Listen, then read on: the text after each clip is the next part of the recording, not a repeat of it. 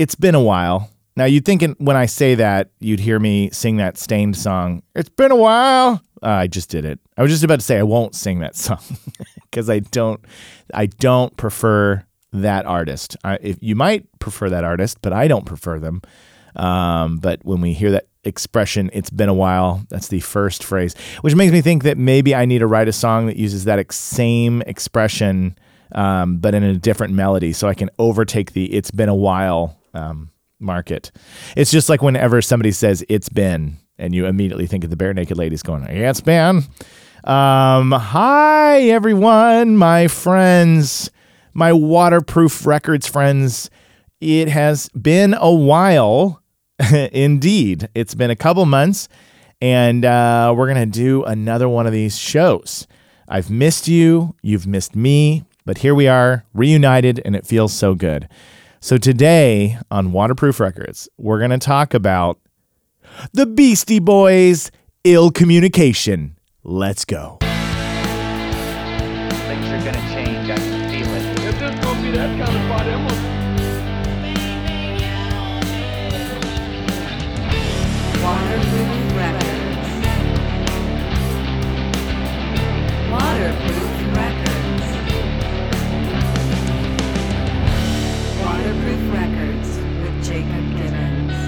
Now, one thing you'll notice is in my theme song, in my pod theme song, in my podcast song that I have created, which I think I've mentioned on the show before. By the way, that's me. That's my guitar playing and programming and all that stuff. Because when I was putting the show together, I was like, I need to have an original piece of music for the show.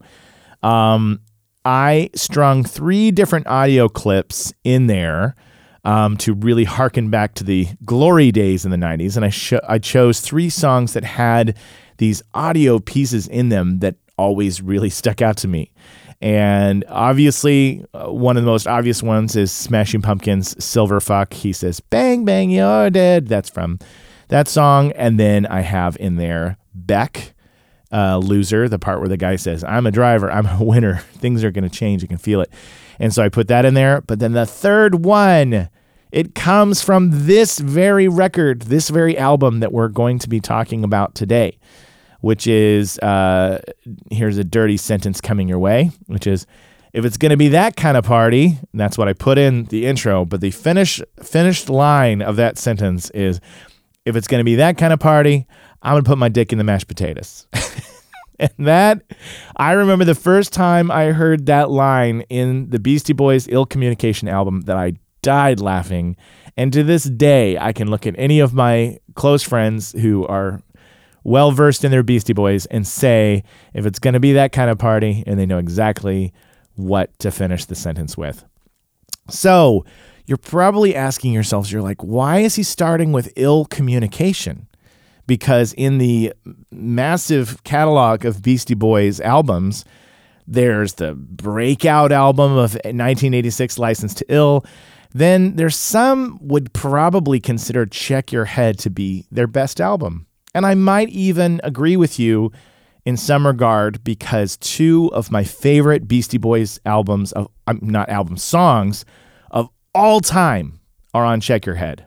Two of my absolute favorite songs are Pass the Mic and Gratitude. I love those songs anytime if somebody said like uh, make me a mixtape or whatever and I was going to choose two Beastie Boys songs, I would be choosing Pass the Mic and Gratitude. Gratitude just oh that song just oh, fills my veins with ice and fire. If you've ever seen the music video, they're like playing on an you know icy mountainside. It's so great. Um, but I'm choosing Ill Communication, which is was released on May 31st, 1994, and I'm choosing this one because this might be the one that really um, smashed it all down. I think for the world because there is the behemoth on here. Sabotage. Sabotage, baby. That really I think is the is the piece of music that of course you have fight for your right to party. Of course you have um, what you want.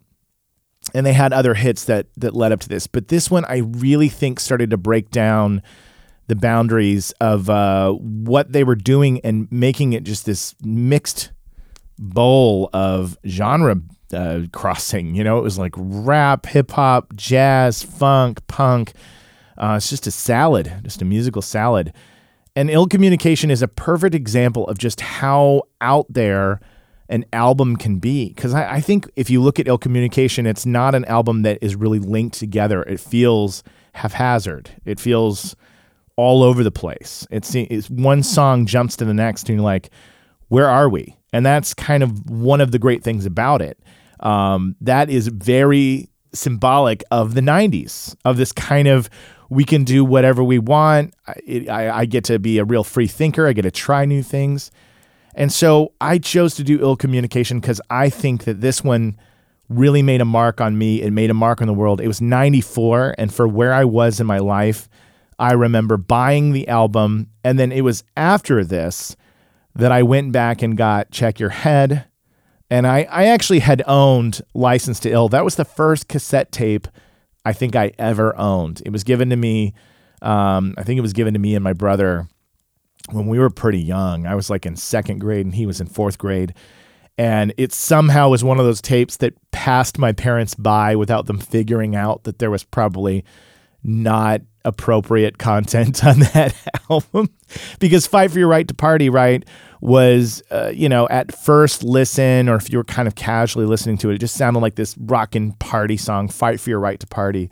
And I think that maybe when we, when my brother and I were young, my parents weren't paying as much attention. You know, there's that line where he says, "Your mom," yeah, I mean, he says, uh, your, "Your best porno mag." You know, if they were paying attention to that line, they might have been like, "What are you listening to?"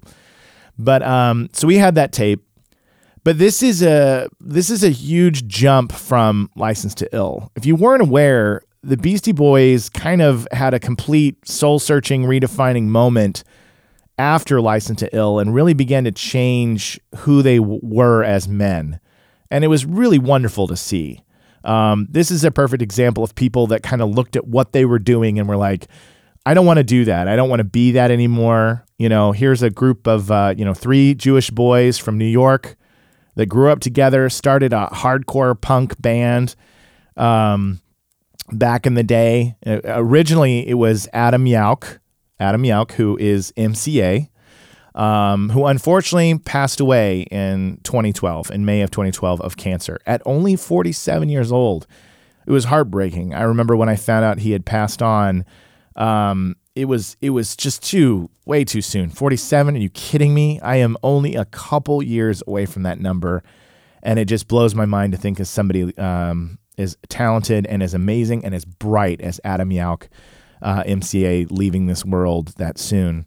But Adam Yauch, MCA, then we have Adam Horovitz, who's Ad Rock, and then we have Michael Diamond, who is Mike D.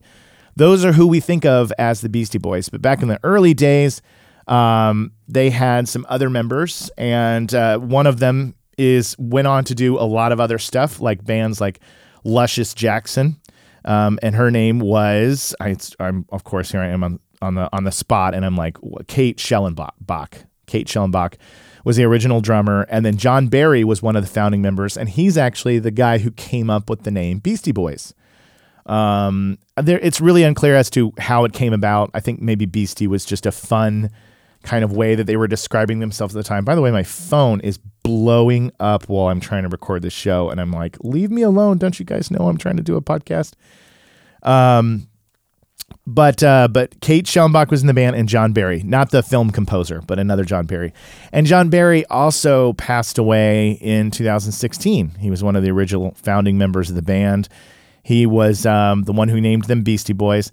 And it's funny because some of you might be thinking or might have heard that Beastie stands for boys entering anar- anarchistic states towards inner excellence.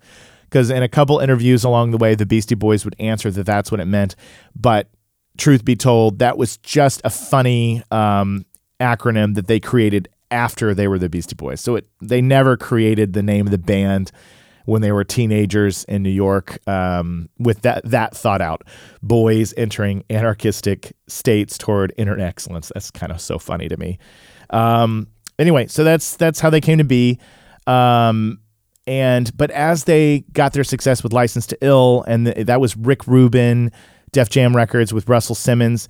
It was really fratty. you know, I, I had fun with it because I was a kid. I was a little kid, but it was it was really juvenile and kind of, you know, obviously there's a little tones of misogynism in there, which they said themselves. You know what I mean? It was just kind of the sign of the times. Um, they left that whole process and really kind of redefined who they were. They leave Def Jam Records. Um, there's this incredible documentary that I watched about them. I think it's just called Beastie Boys Story, and Spike Jonze directed it, who we'll get back to in a moment. But it's great because it's it's uh, the surviving members. It's Adam Horovitz and Michael Diamond, and they're on stage. This was only in 2020. They're on a stage in front of a theater, and they're just kind of telling stories and showing video clips and walking through their journey and you really get to see their transformation as to the men that they became um, and it's wonderful and i i i uh, I teared up so much when they get to covering the the passing of of Adam Yauch. It really was hard to see them, these guys that were brothers, um, missing their friend, you know. But it's an incredible documentary. It shows how they leave Def Jam Records, they get signed with Capitol, they're doing this label now called Grand Royal. And when I hear the name Grand Royal, I remember my CD case and I remember having the two Grand Royal covers for Check Your Head and Ill Communication in my CD sleeve. One was green, one was kind of uh, maroon. And uh, I, I, can still see it in my mind. Um, they made an album after License to Ill called Paul's Boutique. And that came out in 1989 that's considered to be kind of a, a sampling masterpiece, like uh, one of the first rap records to really use sampling in a way that that uh, redefined the genre. But it was a commercial failure. It was absolutely tanked. It did not sell well. Um, it was a disaster for those guys, and it was you know the first record that they launched on their new label. It was very disappointing. But later on, years later, it would become kind of a defining album and, and kind of a, um, a critical hit you know, years down the road. And now everybody who looks back. But that's a completely different era of the Beastie Boys. F- flash forward to Check Your Head. Now we're getting into this experimentation, this live instrument playing.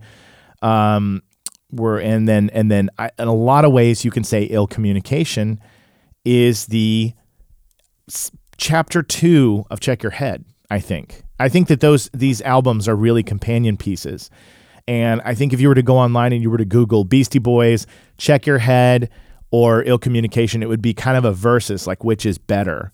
And like I said earlier, my two favorite songs are on Check Your Head, which which uh, what you want. Uh, so what you what you want is uh, one of the singles off of that album, and that I remember seeing that on MTV I remember seeing that music video. Those guys were so uh, they uh, everything they did was so DIY looking. You know, they they they made famous this fisheye lens at the ground level, kind of uh, leaning over it with all their faces. You know, that fisheye bowl view. I remember seeing their faces and like everything they did. It was um it was really along that era of skater videos, jackass videos. It just kind of had that DIY vibe to it. Um, but, th- but what you want is the uh, so what you want is the single for Check Your Head. That's taking the world by storm in some ways in '92. But again, '94, ill communication.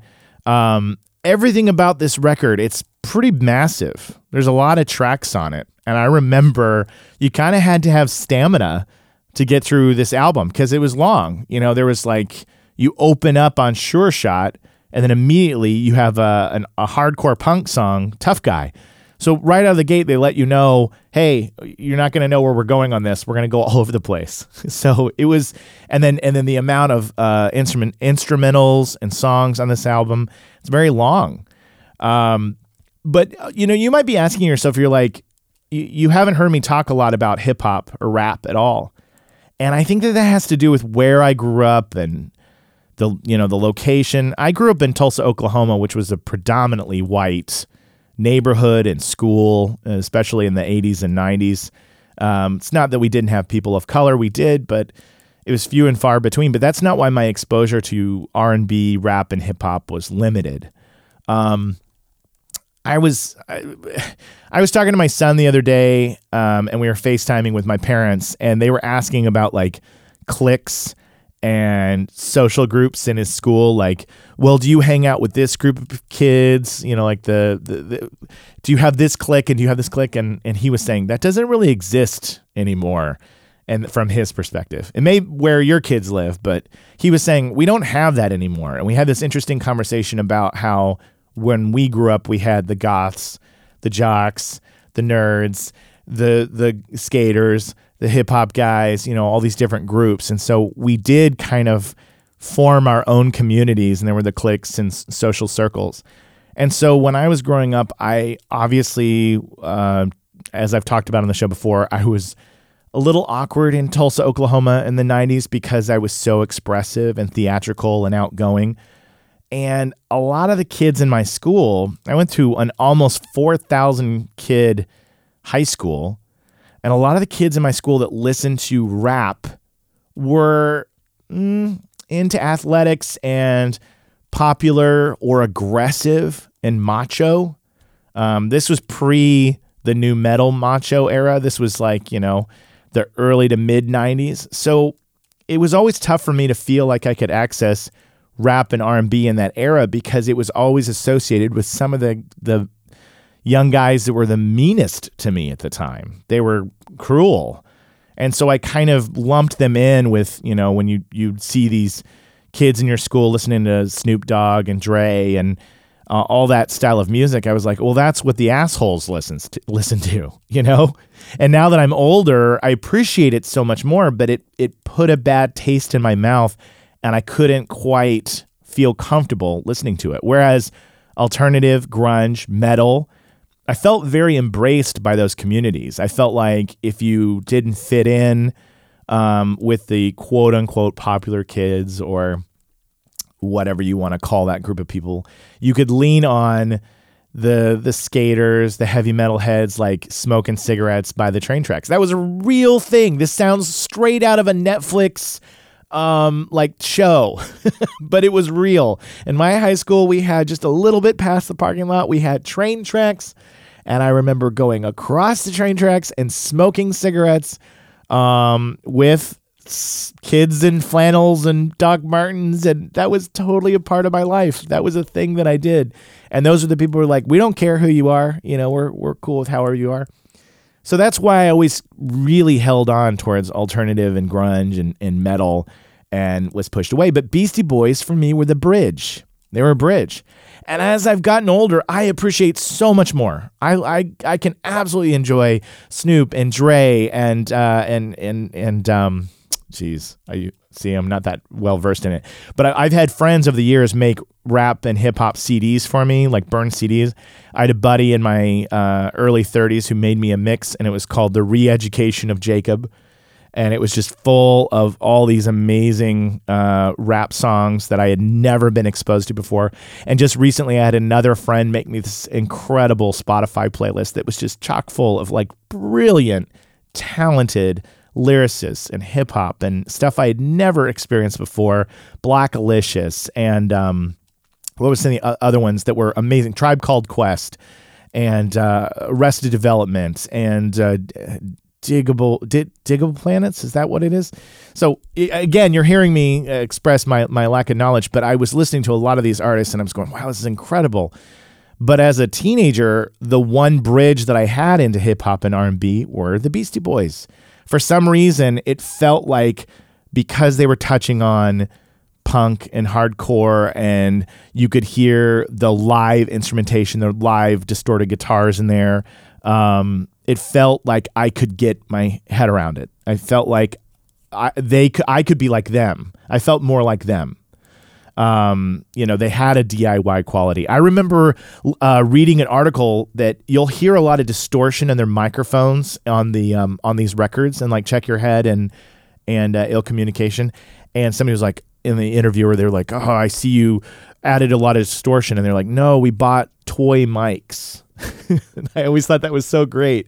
They didn't add distortion; they bought cheap like ten dollar little kid microphones and plugged them in, and so the distortion was from like a like a toy my first Sony microphone. That was so Beastie Boys, right? Like just doing this DIY kind of rough around the edges type thing, and uh, and that's that's what this album feels.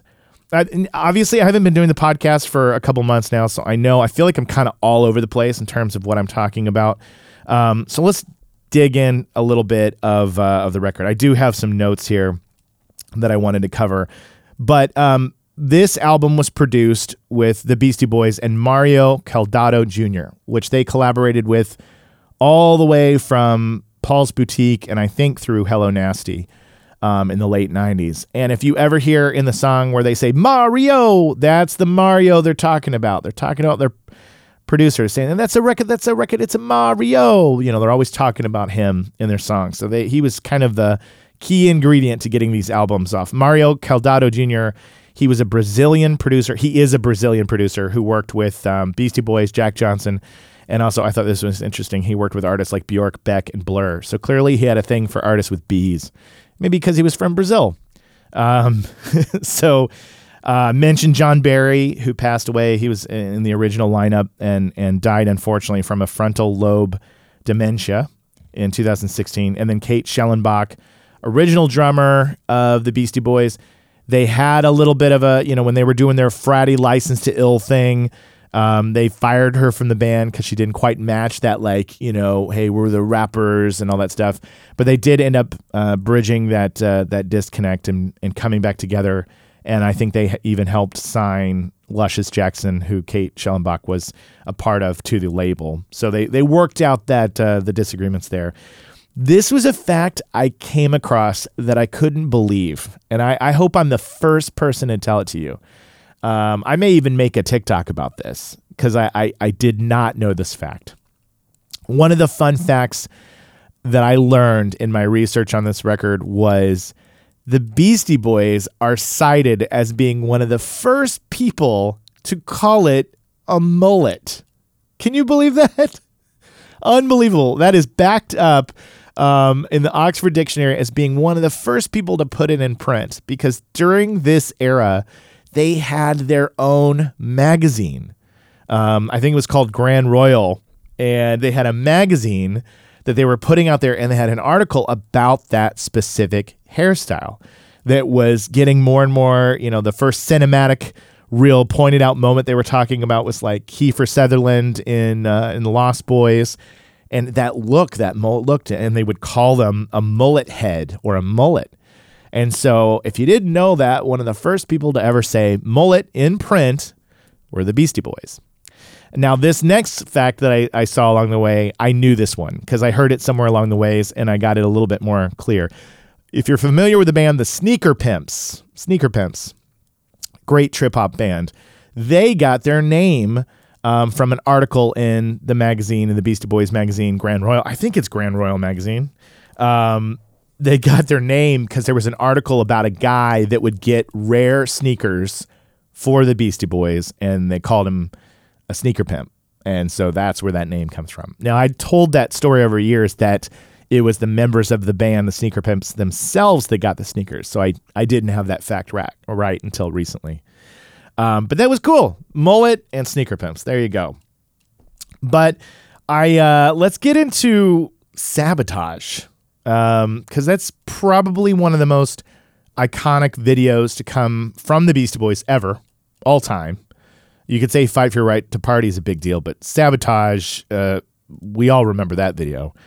Um, there were a couple videos that were released off of Ill Communication. Uh, sure Shot was done, and it was that same thing, which was that fisheye camera on the ground. They're wearing tuxedos. There's various shots of them jumping in and out of frame. That was like a classic Beastie Boys look. Um, but sa- here we come to Sabotage, which is directed by Spike Jonze. Spike Jonze was like really making waves for himself as a as a music video director in the 90s. I remember getting excited when I would see at the bottom of the MTV screen that the directed video was by Spike Jonze. I was like, this is going to be great. He's always going to just throw something our way that we didn't expect. The Buddy Holly video, Sabotage video. He did that one. Um, I think he did Weapon of Choice with Christopher Walken. I mean, he just or or, or praise you. Oh my gosh, with the people uh, doing the the jazzercise outside of the movie theater. I mean, it's just anyway. Um, so creative. But this video was this handheld cop you know, kind of a tip of the hat to cop TV shows like Starsky and Hutch and um, the, the Beastie Boys are all wearing fake mustaches and aviator glasses and they're wearing these thrift store clothing. People cite this video as the reason why thrift store clothes uh, really had a upsurge in popularity um, in the 90s. And I think they're right. And if you have followed my career outside of TikTok, if you know me well enough, you'll know that my friends and I made a web series called Good Cops. And whether we intended to or not, we absolutely were tipping our hat to sabotage when we made Good Cops. We were wearing fake mustaches, we were wearing the aviator glasses, and we were going for this over the top drama, um, comedy drama, if you will. Um, but, uh, you know, this video, I remember seeing it. And the thing about sabotage is think about what kind of style of music that is. You, it's almost hard to describe because you're like, it's the Beastie Boys, they're rapping, but it's over like a distorted bass riff and it's kind of punk. You know, it's got these snare hits and this bass riff, and you're like, this is kind of a, a, a punk, rock, hip hop hybrid. It's a really interesting, different piece of music that just just completely exploded your television when you heard it for the first time, you know? And you're seeing these guys and they're doing this hilarious parody of this cop TV show. They even have them playing an actor playing a character in the video. I don't know if you remember this, but that was my favorite part. Is that each Beastie Boy is playing as if they're an actor and then the actor is playing a character on the show. And I wrote them down because I was like, no way I'm going to remember these off the top of my head. So, first off, Ad Rock is playing Vic Colfari as Bobby the Rookie. So, he's so we've already got Ad Rock. He's got his, you know, the long hair with the mustache, and he's playing Vic Colfari as Bobby the Rookie. Then we get over to Nathan Wind. This is the actor that MCA is playing as Cochise. I love Cochise. It's so good. And really, no surprise that um, MCA decided to call himself Nathan.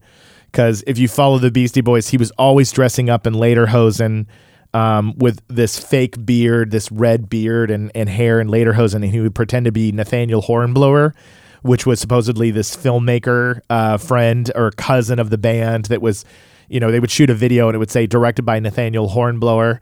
And there was that famous moment on the MTV Movie Awards where um, I think it was Michael Stipe was accepting an award during the movie awards, and Nathaniel Hornblower comes up and he's like, you know, saying it's a great tragedy that the Beastie Boys didn't win for sabotage. But that was just MCA and his Nathaniel Hornblower. But, but, but, but, I digress. I get back to the cast of characters. We have Nathan Wind as Cochise, which was MCA. And then also in the video, Nathan, uh, uh, Nathan, oh, no, no, Nathan Wind as Cochise. And then MCA also played Sir Stuart Wallace as himself, which was great.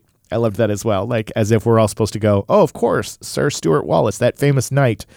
Um, and then finally, we had Mike D coming in strong as Alessandro Allegre as the chief. Those are great. And then the best gag of all was they would put Fred Kelly as Bunny. And that was that one last dude who, and that right there was DJ Hurricane, by the way, who they were working with on all these, all these albums. I think they worked with DJ Hurricane on this, um, Check Your Head, and I think he was done before Hello Nasty. I think so. Anyway, that was DJ Hurricane. It said Fred Kelly as Bunny. That always made me laugh so hard. Um, so here's a fun fact about the video shoot. Two rented cameras were accidentally broken during the production of Sabotage. One was placed in a Ziploc bag for an underwater shot, a bag which leaked. Another fell out of a van window. The budget ended up being three times what it's supposed to be, almost entirely due to these accidents. Well, well, well. If you've ever worked in production, you know how things can go awry. It sounds like this video came at uh, a little bit of cost, but what a cost uh, that made it worth it, right? Because it's an epic video. But um, that was that was sabotage. If you've never seen the video, please go on YouTube, look it up. Um, it's really funny. They're kicking down doors. They're they're arresting people. They're running. It's that it's that hilarious um, Reno 911, you know, silly comedy uh, cop stuff that we did in our show Good Cops. If you've never seen Good Cops either, you should look that up as well. Um, but a couple other cool things to say about the album. Uh, that quote that I said at the beginning, the uh, if it's going to be that kind of party, um, I finally found out what that was from. That was from a uh, actor comedian Mantan Moreland. Um, he was really popular in 1930s and 40s movies. Um, and he recorded a comedy record in 1965 called "That Ain't My Finger," and that was from a bit in that comedy record where he said it was you know it's going to be that kind of party. The bit was, if you want to know the context of it, it's a joke that he's telling where a girl um, is studying English. She's studying English and and she lives in Paris. She's a French girl, and she sees the word "fuck." And she asks the teacher what the word means, and the teacher says it means to serve. And so it's kind of one of those jokes that leads up to where this French girl goes to a party in, in America. She's there and she says she's about to about to serve the chicken. And this girl says she's gonna go to the kitchen and, and fuck the chicken. And then the guy turns around and he says, It's gonna be that kind of part. I'm putting my dick in the mashed potatoes. so anyway, it made me laugh. But it's in it's in uh, it's in uh, the Freak Freak song. What's it called? Beat Boys. B-Boys making with the Freak Freak. That's where you'll hear that audio clip if you were curious. Um, Root Down, another great hit song in the album. Sabotage, like we talked about. Get It Together. Get It Together that features Q Tip. Um, Tribe Called Quest Q Tip is on that song. Um, I remember when I was a kid hearing this one and I thought, oh, these lyrics are dirty. They were talking about, you know, jism and, and, you know, John Holmes and all sorts of stuff. But it was, uh, it was Q Tip. And the story behind this is that they met Q Tip and I think they were playing basketball with him or something. And that's how they got to be friends with him. And then he heard the beat for Get It Together and he freestyled a rap over the beat and they recorded it. And that is exactly what you're hearing, just cut around, like the, the way they cut it. And they wrote their raps around his rap and Get It Together. So that's why it's kind of a nonsensical song that doesn't really make that much sense because he just kind of freestyled a couple lyrics and, and lines on it and they kept it exactly as is and then wrote a bunch of songs around it. So that's a that's a classic on the album. Um, then you have a lot of interesting things because during this time, Adam Yauch um, famously uh, became a Buddhist, and this is where his transformation is really taking off. If you didn't know, Adam Yauch uh, got so active that he created the Free Tibet concerts, which became like the biggest uh, concert fundraising event since Live Aid in the in the 80s. It's a really big deal. He got to know the Dalai Lama, you know, helped uh, with the the um, the causes of Tibet, raised a ton of money, and this is right around the time that he's starting to learn more and get deeper and deeper into into that um, that spiritual awakening, and he includes it on this album. One is on the song "The Update." That's a song about environmentalism. I mean, some of the lyrics in there are about how we need to take care of planet Earth. This is 1994. You know, we that's a common conversation that we have now in 2022. Well, not enough, but I know that most of us are talking about how we need to take care of the planet. But in 1994, Adam Yauch was writing a song, uh, writing lyrics about, you know, how we need to take care of, uh, of, of the earth. So that's pretty amazing, right? And then you get to, there's another one in here, uh, Bodhisattva Vow. That's another thing that related to his Buddhist um, belief system. So he was really throwing in some cool things in there. But this album, I mean, let's see how many tracks there are in here. Does it? It doesn't. One, two, three, four, five, six, seven, eight, nine, 10, 11, 12, 13, 14, 15, 16, 17, 18, 19, 20. 20 songs. Yeah, it's about an hour long. And you've got things from upright bass, bongos, jazz, freestyle. They got a song on here called The Flute Loop, um, which is just this, you know, jam over a flute. They were just doing stuff that you were like, wow, you can put this all on a record. Heart Attack Man, another hardcore song. Um, but one of the last things that I'll say before we get out of here on this album is the cover, the cover of the record, which I'd always looked at. It looks like this kind of nerdy dude at a at a drive-in. Um, that was a famous Bruce Davidson picture. Uh, Bruce Davidson is a very well-known black and white photographer photographer who had taken pictures of um, you know various neighborhoods. Uh, I, th- I think he was mostly known for photographing communities and neighborhoods that would feel hostile to outsiders. That was one of the things he was known for. Um, but this was from a collection of photos that he had taken at a drive-in, and this one particular photo um, he had never published. And so when it became something, I don't know exactly how the Beastie Boys got a hold of it or if it was something that was suggested, but he just basically asked for, um, well, what music is this going to be for? And they showed him the Beastie Boys album that it was going to be for. And he was like, I didn't understand any of that. But yeah, you can use the photo, which I thought was funny. He was like, I don't know what this is, but yeah, by all means, make that be the cover. Um, this is uh, this is quite an album. Um, and I, I do say again that is it my favorite Beastie Boys album of all time? No, not necessarily. Uh, it is one of the best. I'm gonna say that probably uh, Check Your Head might be my favorite one of all time. Um, but I had to start here. I had to start at Ill Communication, 94. Thinking 92 when Check Your Head was coming out, I was still working my way through a lot of the grunge and the harder music, and I was still getting a lot of that angst out of my system. I had to find a way to not take myself so seriously again. That's one of the great things about the Beastie Boys. I just mentioned Buddhism and activism and learning from misogyny and becoming better people. But there's one thing that was uh, very clear they had fun. They didn't take themselves too seriously. They were always joking. I think that people would meet them sometimes in interviews and struggle to get a straight answer out of them because they were so, you know, joking and sarcastic and deadpan and they'd play characters. I remember, you know, hearing from DJs and MTV VJs, they would say they're just difficult, but it wasn't until the person who would understand that no, that's just their sense of humor.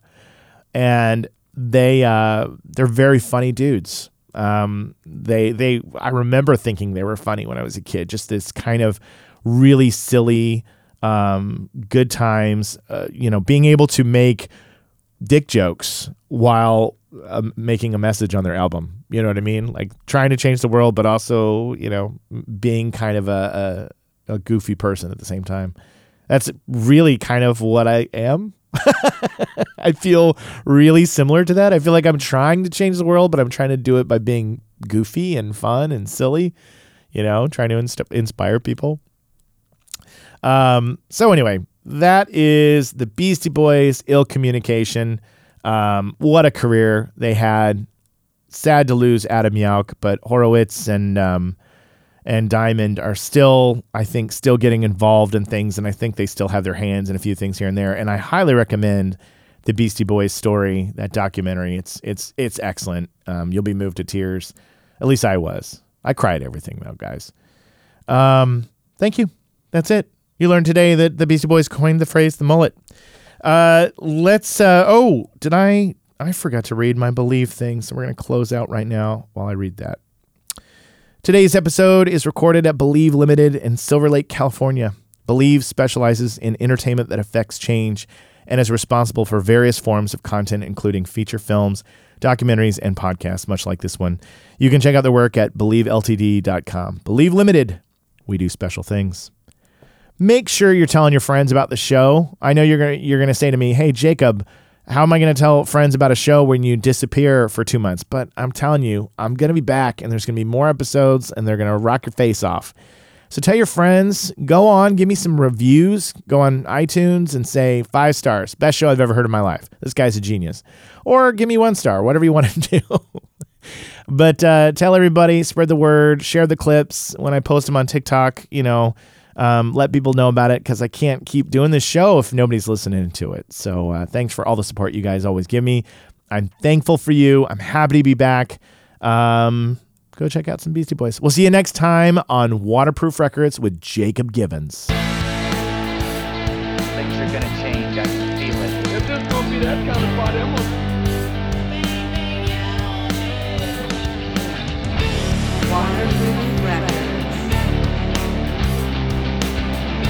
water.